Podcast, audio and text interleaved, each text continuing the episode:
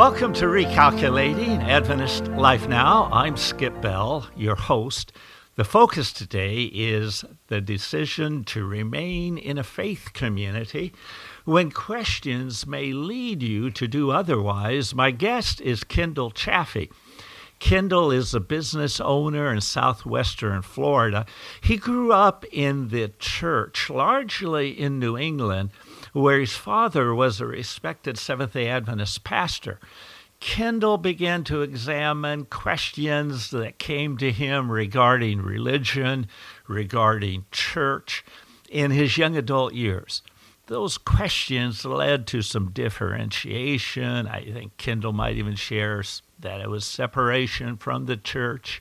Years later, still reflecting on those questions and thinking about his own meaning and purpose, he decided to identify again with the church, with Christ, the congregation uh, that was in his locale at that time. And now he is an active leader in the church, serves as a local uh, elder or whatever at the particular year he might be asked to do and as a worship leader. I've asked Kendall to share that difficult faith journey. Welcome, Kendall.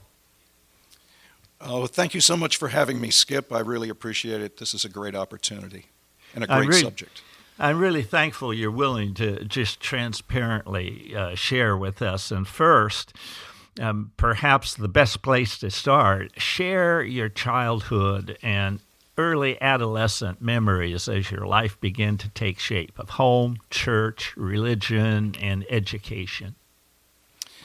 well, as you mentioned, I um, grew up in a, um, a Seventh day Adventist family. My father was a preacher. I was uh, the stereotypical preacher's kid, and um, I went through the whole uh, Christian education system through the Seventh day Adventist Church, with the exception of kindergarten. I think I went to public school for kindergarten, and uh, then the rest of my uh, schooling was done in the Seventh day Adventist school system.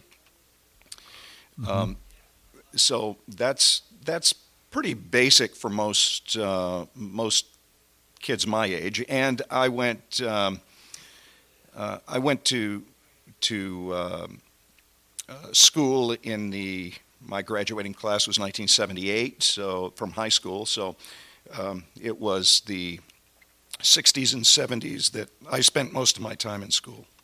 So Kendall, you you grew up in a uh, conservative Christian home. You had parents who uh, you you experienced family worship with. You had a congregation.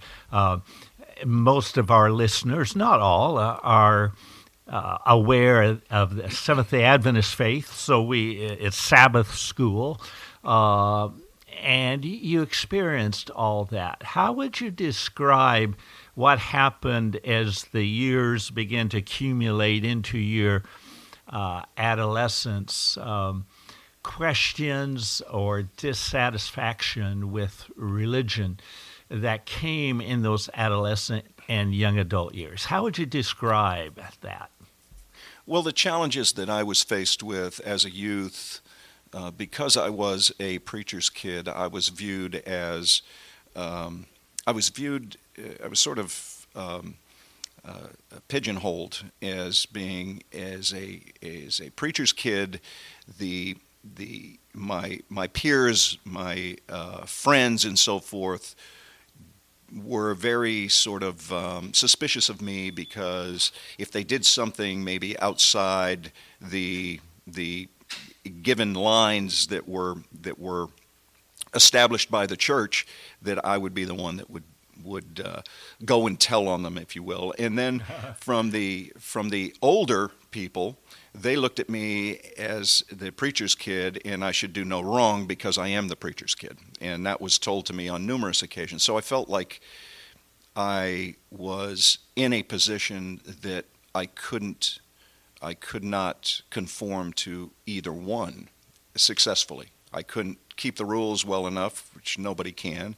And then with my friends, um, they were always suspicious and um, uh, there's a lot of I was excluded from a lot of things because I was a preacher's kid, and the the idea was that I would just go and tattle on them, and uh, so it was a, that was a very challenging period, and I think that's challenging for all preachers' kids.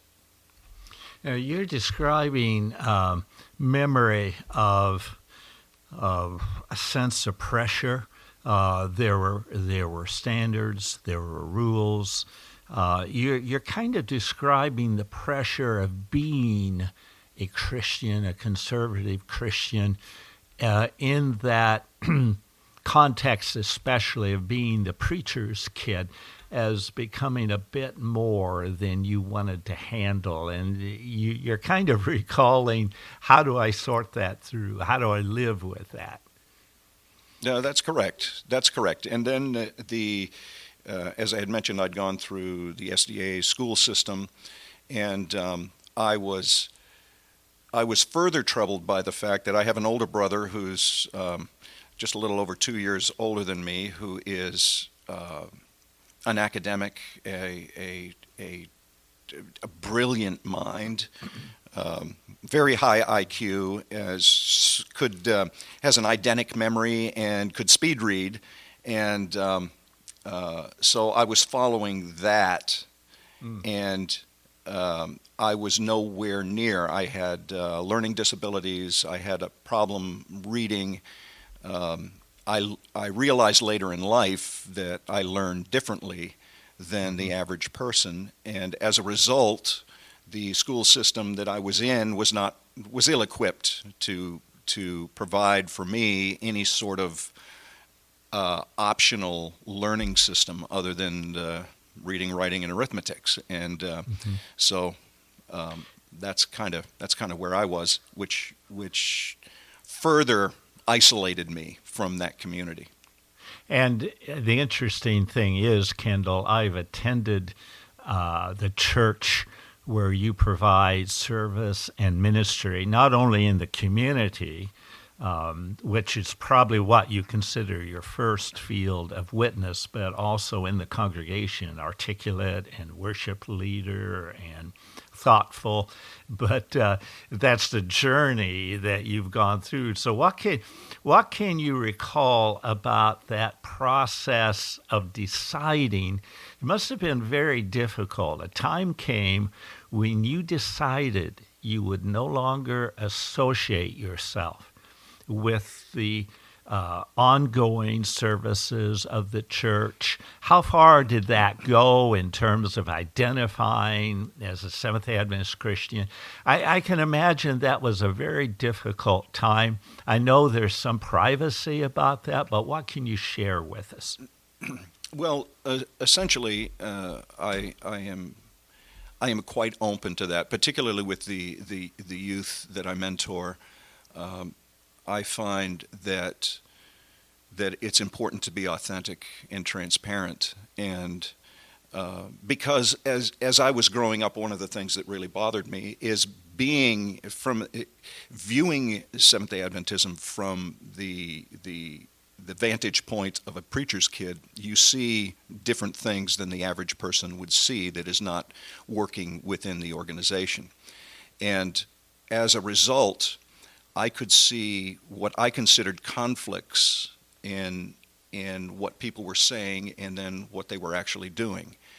And because at the time the the grace message when I was a, when I was a youth the grace message was just starting to to come about and it was more rules and regulations and the the rules and regulations and the standards that you were to live by as a Seventh day Adventist, as I could see them, as I experienced them, were really sort of um, uh, beyond what I could handle, beyond what I could do. And so I had this idea and this this emotion that no matter what I do, I'm never going to be good enough.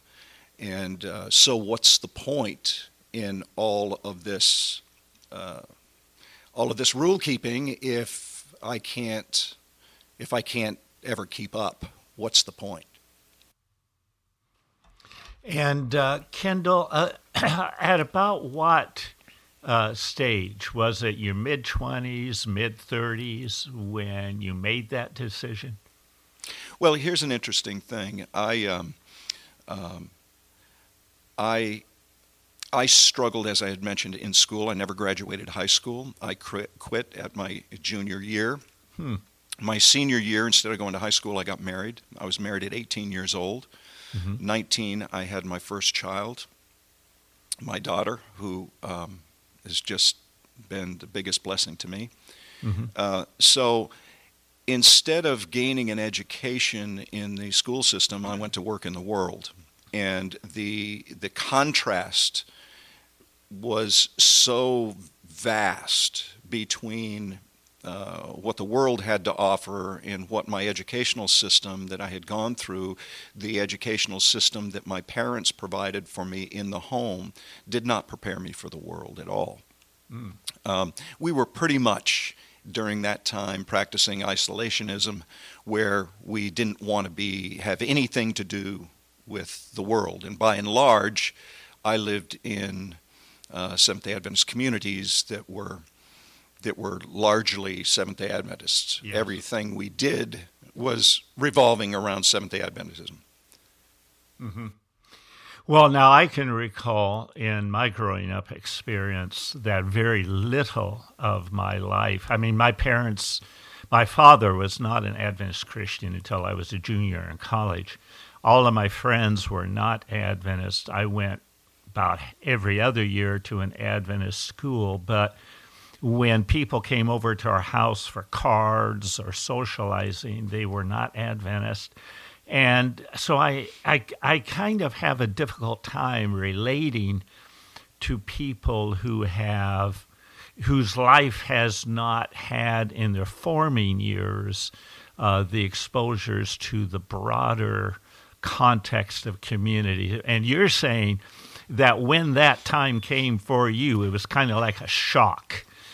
So I'm I'm sensing that that transition from being in the isolated, protected Adventist community to uh, launching a business. Now, today you're a very successful business person, but that's gone through some years of building.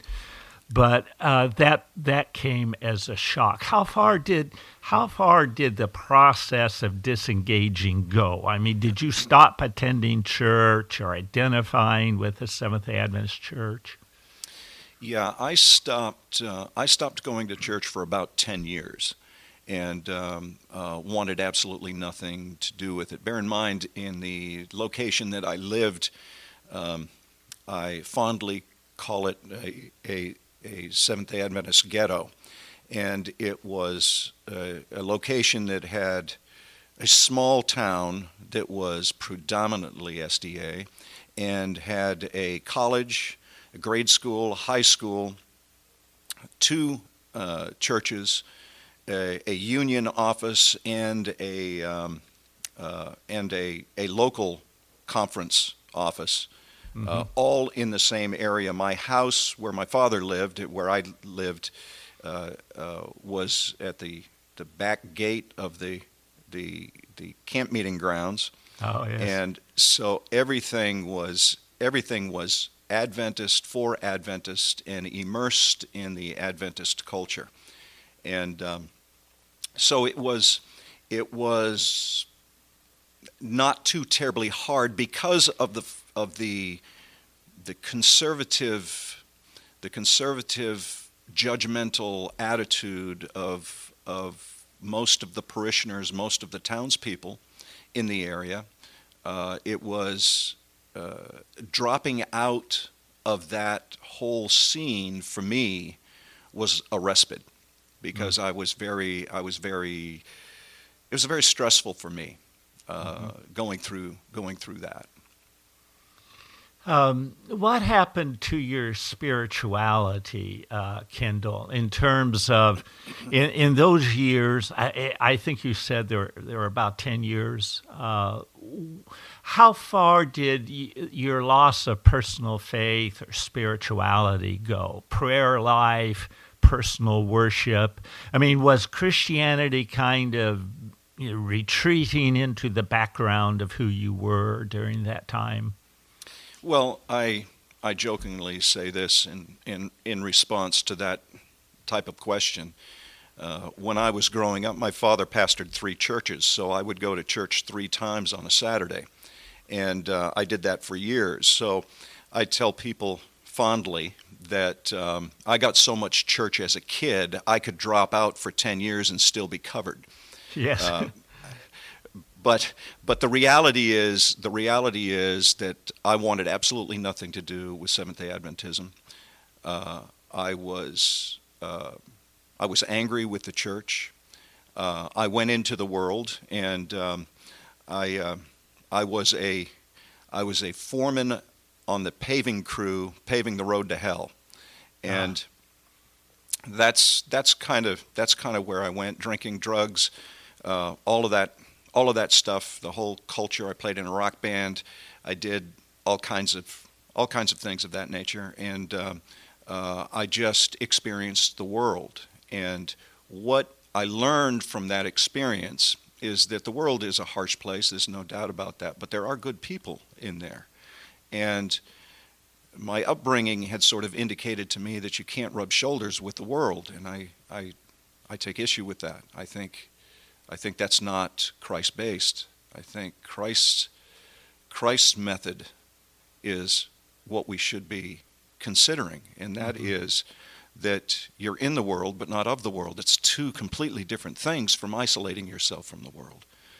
Uh, mm-hmm. we're not we're not monks on a hill that don't don't go out into the community. What we should be doing is being in the world, and um, so I think I think my stray from Adventism really later on in life has has uh, proved to improve my ability to be able to relate to people and understand that that you know we're just all bent and broken, man. We're we're yeah. we're we're in trouble and we need help. Now, what I hear you describing, Kendall, is then that your disassociation from the church was part of um, an identity in which some brokenness, uh, sometimes persons who who have never gone through that journey would say, "Oh, that person is rebellious or uh, really a troublemaker." there's a there's a sense again reverting to that old judgmental stance of mm-hmm. being a conservative, lifelong uh, person in a faith such as the faith you and I share in our Seventh day Adventist community attachment, you know, we could be judgmental and say this person is totally out in the world. And, and that was your experience. You, you were away from uh, church attendance and your personal faith and spirituality. You were kind of uh, those in the church would have said, "Oh, Kendall, he's really out there." But my next, my next thought is, you you married at a young age. Did you did you marry a Seventh Day Adventist Christian at that young age? Yes, I did. Um, I met her at a youth rally that we had uh, we had gone to, and um, um, I ended up we ended up moving from from Maine down to Massachusetts, and uh-huh. um, that last year, uh, my junior year, I finished out the last half of the year at um, at Pioneer Valley Academy, which is a boarding school, mm-hmm. which was a, a, a, quite an eye opener for yes. me. I had gone to day schools up to that point, but the boarding school experience was was something.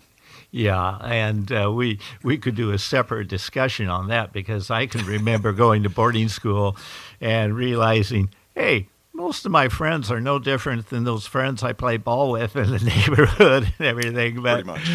Uh, anyway, now so it's it's an interesting insight to me that you married a, a Seventh Advent, a young Seventh Adventist Christian woman. I have I have met and observed the ministry of your daughter and your son-in-law. By the way, just briefly, do you have other children than your one daughter whom I have met and? Yes, I have a a, a younger daughter. Uh, she's ten years younger than my oldest. Okay. Um, and um, uh, she's married, has uh, one child, has given me our our mm-hmm. uh, granddaughter. Yeah. And that, just turned two just this last week. Oh, so, um, praise the Lord. Uh, and she lives four houses down from me, so I see her constantly. it's just great. Well, uh, spending some winter months in your great community, I've observed your family and had a bit of time for social engagement. If from conversations in a foyer to even going fishing with your son-in-law one day and some grandkids, and they're a great uh, family. So I'm, I'm in my mind, I'm saying, how how did your wife, especially because she was a young adult at that time, how did how did she relate? To this journey you were going through, which, eh, you know, that might be helpful to some spouses today whose spouses go through a similar journey. How did she relate to that? Well, um, her family and her upbringing, which is one of the reasons that, that drew me to her, her her upbringing was completely different. Her parents were both converts.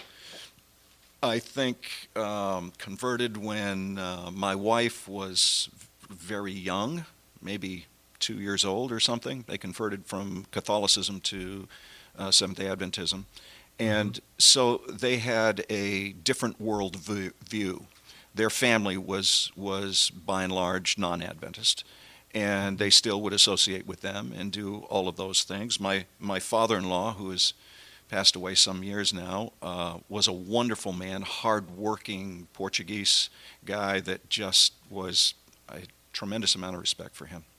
Uh, and um, so their their faith was much more relaxed. My faith was, uh, I felt it was like a um, it was like a millstone around my neck, and. Uh, it was constantly pulling me under, and I felt suffocated and, and, and though I couldn't breathe.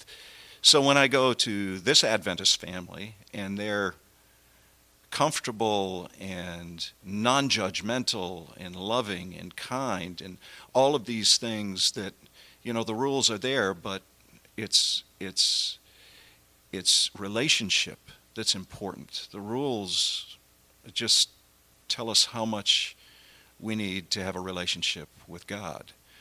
Uh, they're not there to condemn, they are there to direct us to the great gift of grace. And this is what I felt in this family. Uh, so it immediately drew me to them, and um, uh, I was very comfortable around them. Now, I, so go ahead. So to answer to answer your question, uh, my wife and I together pretty much separated from the church. So it wasn't like ah. I I left and she stayed. We both left. Our whole family left. And uh, however, she went back when my second daughter was born. She started going back to church because she was a very social child. And uh, the Sabbath schools were fun. They were very exciting, very creative, lots of um, uh, colors and things to do and songs and and um, she is the reason why I returned to church. And uh-huh. uh, one day, one day I was changing her after I had given her a bath. I had her on the changing table and I was getting her ready for bed, and um, she could barely talk, but she was sitting up and she started clapping her hands, saying "Happy, happy home." Uh. And and I, um, I remember saying, I don't want to miss this with my child. Ah. This is something that I want to experience with her.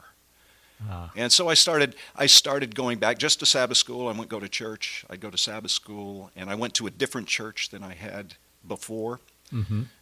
than the church my father had pastored. And um, uh, it was a much more relaxed environment, still extremely conservative by, by conservative standards, but less so than what I had been accustomed to to that point. Mm-hmm. And um, that's where I started my journey back to to the church. Was was yeah. through my daughter. So this um, relationship of father and daughter, uh, a parental relationship, seeing the forming of the life of the next generation that stirred something within you and and kind of moved you toward a decision to identify uh, again with the church. That's a powerful story. Do you remember your wife's emotions during that time? Uh, she started going back because she wanted the children to be a part of it, and you started reestablishing yourself. Do you, how was she relating to you during that time of reattachment for those months and that part of your journey? Well, consistent with her upbringing, she was always extremely kind and generous with with me and what I believed, and she knew that this had to come from my heart, couldn't come from hers. And so she was very, very patient with me and very kind and loving and non judgmental. She knew why I didn't go to church, but she also knew that returning to church had to be my decision. Couldn't mm-hmm. be hers, couldn't be anybody's, it had to be mm-hmm. mine. So mm-hmm. she was very good with that, and uh, that helped immensely. I didn't feel any pressure of her on her at all. Uh, she would tell me how fun it was and how great a time my daughter had uh, at the at the meetings at the at the Sabbath school, and um, that I might want to consider doing that at some time if I was ah. ready. And um, uh, eventually, I was, and and that that started my journey back. Do you remember how that congregation, as you started your journey back, is there anything about how they related to you that as you mentor in your church now is transferable and helpful? Um, yes, I there are some significant memories that I have, um,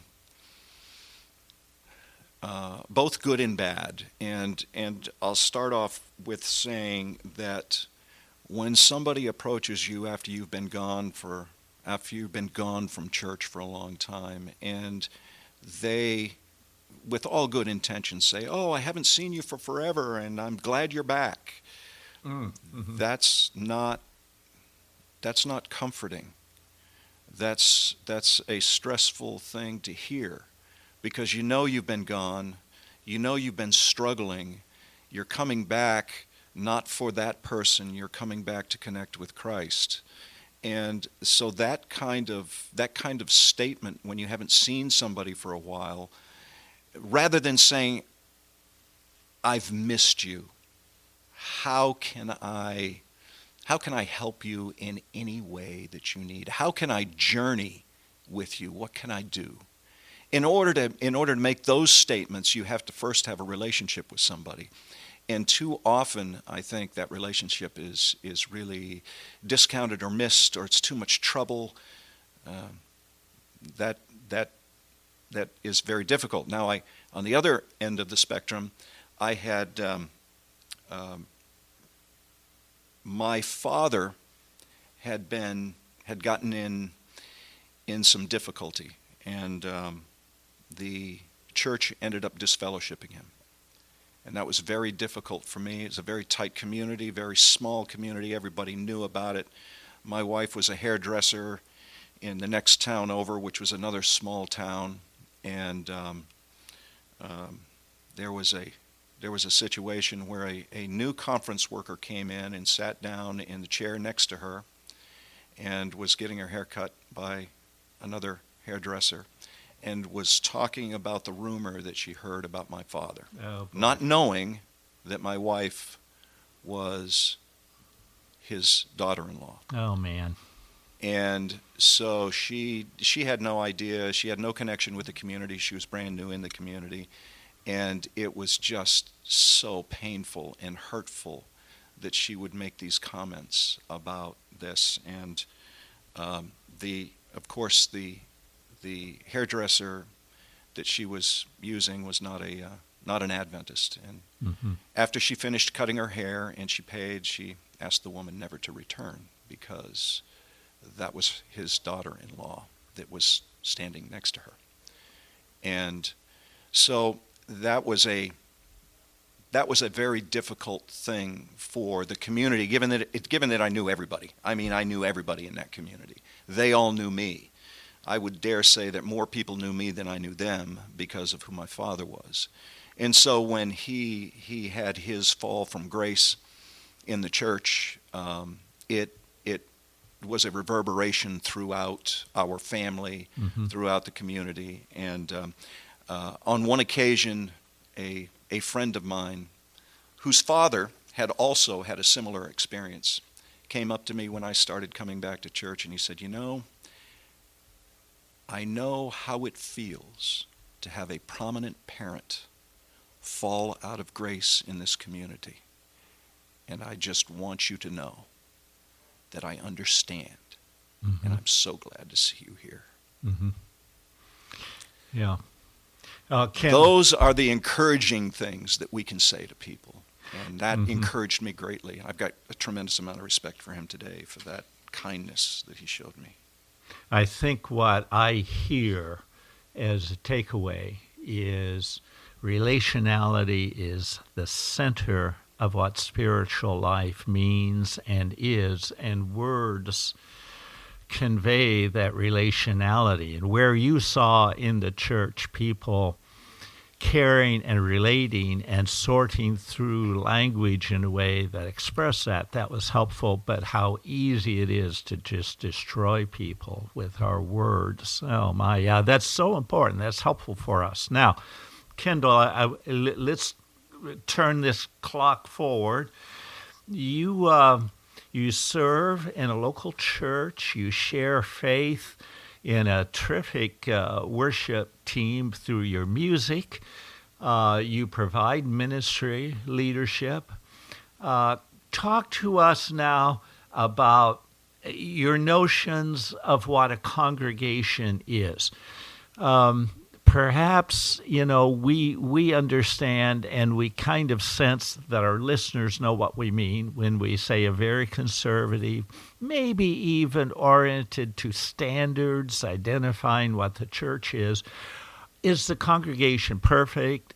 Is the congregation flawed? Or e- even is is that an important question? Is a judgment of where people are at even helpful in being a congregation. Talk talk to us a bit about how your journey has equipped you to view your fellow travelers now celebrating Christ uh, daily and weekly in the church. Well, um, as as we all know, the big question, the big question that really needs to be asked of every parishioner, and every parishioner should be asking themselves this question. I think all too often they're not, and that is, do people know I'm a Christian by my love? Do they understand that? Do they feel that I care for them? Or is religion simply a list of rules that we have to follow? Um, I would say that the the congregations today uh, where where I serve currently, it's a very diverse group of people, individuals. Uh, we are are challenged because we are faced with the biggest shift in communications since the invention of the printing press some 500 years ago. It's changed even more in 2020 with the with the um, appearance of COVID, COVID-19, and how that has affected us. Now we have to change again. And church culture does not like to change. And what I've learned is that pretty much your idea of what I would loosely call a traditional church service is really the church service you were raised with as a child. And so everybody's tradition is different.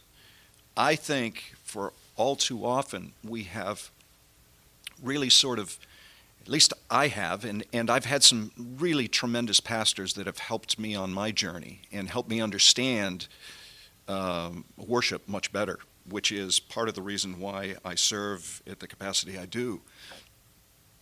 But these, um, uh, these, these issues, these things are uh, the epiphany that one of the epiphanies that I've had that was really outstanding for me had to do with the fact that what is the reason you are going to church? And too many times you hear people come out of church, well, I didn't get anything from that service, or I didn't get anything from the music, or I didn't get anything from this, which is the wrong attitude. Our attitude should be, what can I bring to give? Church, in my opinion, should be a place where we come to give to our Lord and Savior as a community, not to take, but to give. We have been we have been given the greatest gift mankind can ever imagine, and that is the gift of grace. And we as a church community need to understand that our job in service is to give to our Savior. Mm-hmm. And that's a that's a challenging thing when you have been raised your entire life that you have to follow the all of the rules, you got to follow all of this. Now I'm not saying that you have to throw the rule book out. I'm just saying that your emphasis needs to be on grace, not on the rules, because we all say the same thing. We've all sinned. That's biblical. Uh, none of us are perfect. That's also biblical. And none of us can follow the rules. Nobody has been able to, with the exception of one, throughout the entire history of this world. So we know we can't follow the rules. We know that we are going to stumble and fall, yet we oftentimes hold ourselves up as though I'm glad I'm not as bad as this person over here or mm-hmm. that person over there. Mm-hmm. And when we need to understand that my sins may not be the same as theirs, but they're sins nonetheless, and I am a lost being without the salvation granted to me by the gift of grace. And that is worth giving your affection to Christ when you worship during the service. And mm-hmm. that, I think, is lost on a lot of people. Yes. Now, Kendall, in just the couple minutes we have left, uh, I think you've given us good counsel as a church. Uh, are there any thoughts if you if you were um, having a conversation with a 24 year old who said, I'm just tired of the church and the cultural, it's just such a burden. I'm not seeing Christ. I can imagine, first of all, you would listen to their story and you would ask some questions that provide them the opportunity to share their heart but it may it might model to the rest of us. If you had a conversation with such a person where would you like to see that conversation lead? Well ultimately ultimately the the takeaway needs needs to be this. And i and i and i tell I tell the young people that are in the band, uh, get an opportunity to talk to them one on one. Oftentimes they have questions, concerns, complaints, whatever, whatever you might have about the church, about the congregation, about certain individuals, whatever it is. And and so oftentimes you're fielding those questions and you're you're trying to give them a sense of ownership of the of the church and so forth, which they need. And uh, that can sometimes be a difficult journey, but what I would what I would indicate to these people is that there are really two things at play in a, in a person's life, and that is religion and spirituality. And though we would like to think that religion and spirituality are one and the same, they're really not. And that's unfortunate. And we have made it that way. We have, we have oftentimes focused on religion, which is what the Pharisees focused on. And Christ came to say, look, there's, there's a different way here. I am the way, uh-huh. I am the truth, I am the light, and not the rules and regulations. And uh, that oftentimes uh, kids don't understand. In fact, I tell them there'll be no Seventh day Adventist in heaven because the only people that will be in heaven are those saved by the grace of Christ. That's the important thing. Mm-hmm. That's the standard to hang on to. I believe in the Seventh day Adventist religion because I think it's the closest to the biblical model. I tell the, the, the kids that I talk to all the time as it relates to Sabbath and Sunday, does that work? you know, what's the big deal about it? It's a day you're still worshiping Christ, and I say you should worship Christ every day of the week. Mm-hmm. However, I follow Christ's model, and Christ's model was that he went to the synagogue to preach and to teach on Sabbath. So I think that's probably, if you follow Christ's model, I don't think you'll go wrong there. Yes. I think you'll probably do okay. And so I try to get them to think along that line to keep your spirituality in in in in in high regard and protect it with everything that you have. Don't think so much about religion. Though religion is important, don't get me wrong, but don't think so much about religion. Think more about your relationship with Christ. The religion aspects will follow, but first you have to have a relationship with Christ. Otherwise, it's just going through the paces, just going through the motions for really nothing. Yeah, thank you. Uh, that is a great focus for us to bring the conversation to a conclusion, uh, Kendall. Uh, thank you. Thank you so much, Kendall, for joining us today. You're welcome. My pleasure. This has been awesome. and uh, listener, thank you for joining the conversation. This is Skip Bell. Thanks for listening. Until next time, keep thinking and keep believing.